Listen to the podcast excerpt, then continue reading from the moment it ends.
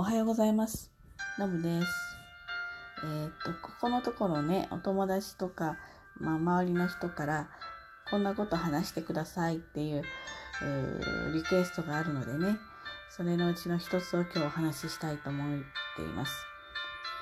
えー、のぶさんの子供の頃から持っている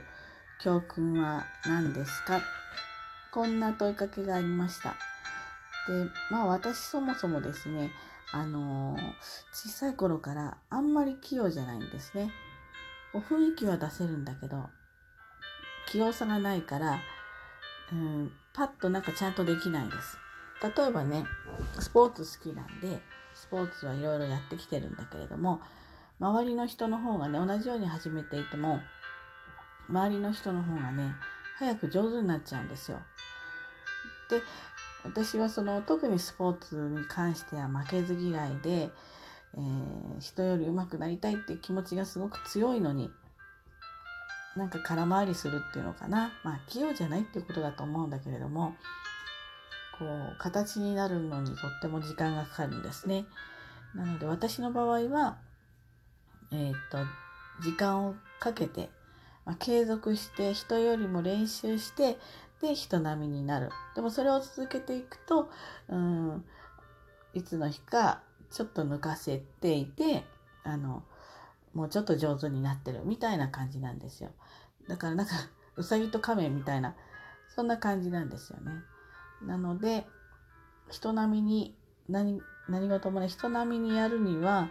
継続しないとダメだっていうのがすごく染みついてるんです。ということで私の座右の銘は、継続は力なり、まあ、よくあることなんですけれどもね、やっぱり自分になかなかそのこう突出した能力とかがないのはよく分かっているので、やっぱりそれをカバーするとしたら、もう積み重ねてコツコツ継続していくしかないんですよね。だからこのラジオも継続してます。継続することで少しずつはね、良くなっていくんじゃないかなとか、継続してった先に何かがあるんじゃないかなとか、そんなこう、うーん、変化をするかもしれないことも楽しみなんですよね。ということでこれも続けています。いちねんまえに始めたブログも少しスピードはダウンしてるけれども継続しています。そうすると何がしかね、ちょっと芽が出てくるっていうか、あのなんだか少しこう、例えばブログだったら順位がちょっと上がってくるとかね、何かがちょっと見えてくるんですよね。でもやっぱりそれはまだ人並みではないんですよね。まあブログにしてもこういう最近トライしてるね、ラジオにしてもね。なのでこれはコツコツ続けていくわけなんです。で、よくね、あの続けてて偉いとかすごいとか言われるんだけれども、うーん、なんていうんですかね、えー、努力しても手がと手に手が届かないことっていうのがあるわけですよね。そのやっぱり器用さだったり、物事を飲み込む速さだったりね、スポーツだったら頭で分かってることを体で同じように動かせるかっていうと、うん、こう動かせない。こう、こうダダダダって走ってて、ここでこうするとかっていうのもイメージとしてはすごく分かってるんだけど、実際にはできない。で、それをやれるようにしていくためにはやっぱりもう日々の訓練しかないわけです。でね、あの最近はちょっとサボっててやってないんですけれども、マラソンもよんじゅうさんさいぐらいからちょっとダイエットのために走り始めて、でさんキロ走れ、ゆっくりですよ、さんキロ走れたから、じゃあ次ちょっとごキロとかなんかしてって、でじゅっキロ走れるようになったところで、あの無謀にもまあじゅっキロマラソンっていうのを入れたんですよね。でそれも大変、夏の暑い時だったです、デビューはね。大変だったけれども走れたんで、じゃあ次はちょっととりあえずハーフマラソンってもう入れちゃうんです。できるようになってから入れるんじゃなくて、できないちょっと手前のうちに入れちゃうのね。そうすると私みたいな性格はそこに向けてやるんです。もう積み重ねてって、これに出ようとすると、うん、積み重ねはできたりもするんだけど、ちょっとこうモチベーションが上がらない、ちょっとそういう意味では甘いところがあるので、なんか途中でやめちゃうとか、やめちゃうっていうか、うーんそのにじゅっキロを目標にしている走りにはならないんですよね。もうにじゅっキロ、にじゅういちキロかにじゅういちキロのレースに出るからまた練習していく。だから私の場合の継続は普通にコツコツゼロから積み上げるものと、ちょっとなんていうんですかね、目標を少し背伸びした目標をこうつけてって、でそこまで行か行きたいから、えー、そこまでの練習をする。でハーフマラソン走れるようになったら、ちょっと次はさんじゅっキロの、えっと、マラソンのレースを入れたりするんですよ。あ、青梅マラソンか。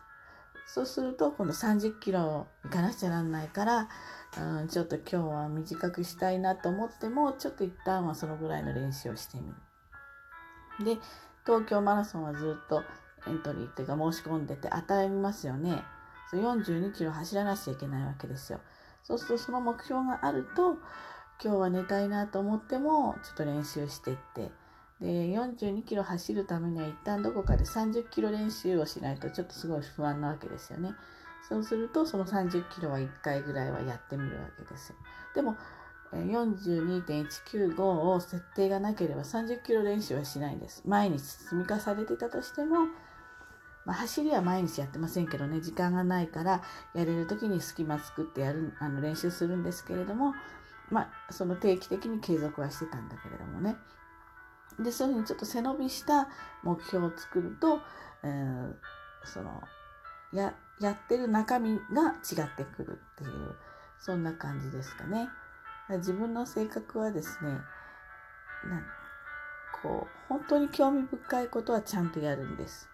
だけどランなんか走りなんか本当はもともとそんな好きじゃないから、うん、そういうふうに目標を設定しておくとやれるとか、そんな感じですかね。なのでね、割とその続けることは得意です。で、だけどあのもともと自分がやっぱりそんな興味がないことは続かないし、続けられる環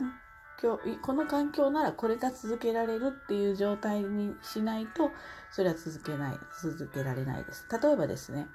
YouTube も興味はあったんです。でも YouTube をやるにはね、例えば、まあもちろんどんなことをお話しするかとかって台本も必要。それからどういう場所で撮るかっていうロケーションも必要。そしてね、あの、化粧をしてなくて出れないから化粧したりとか、まあ、何か洋服きれいなの着たりとか、まあそこそこしなきゃいけないわけですよね。まあ寝巻きってわけにはいかないって話ですよね。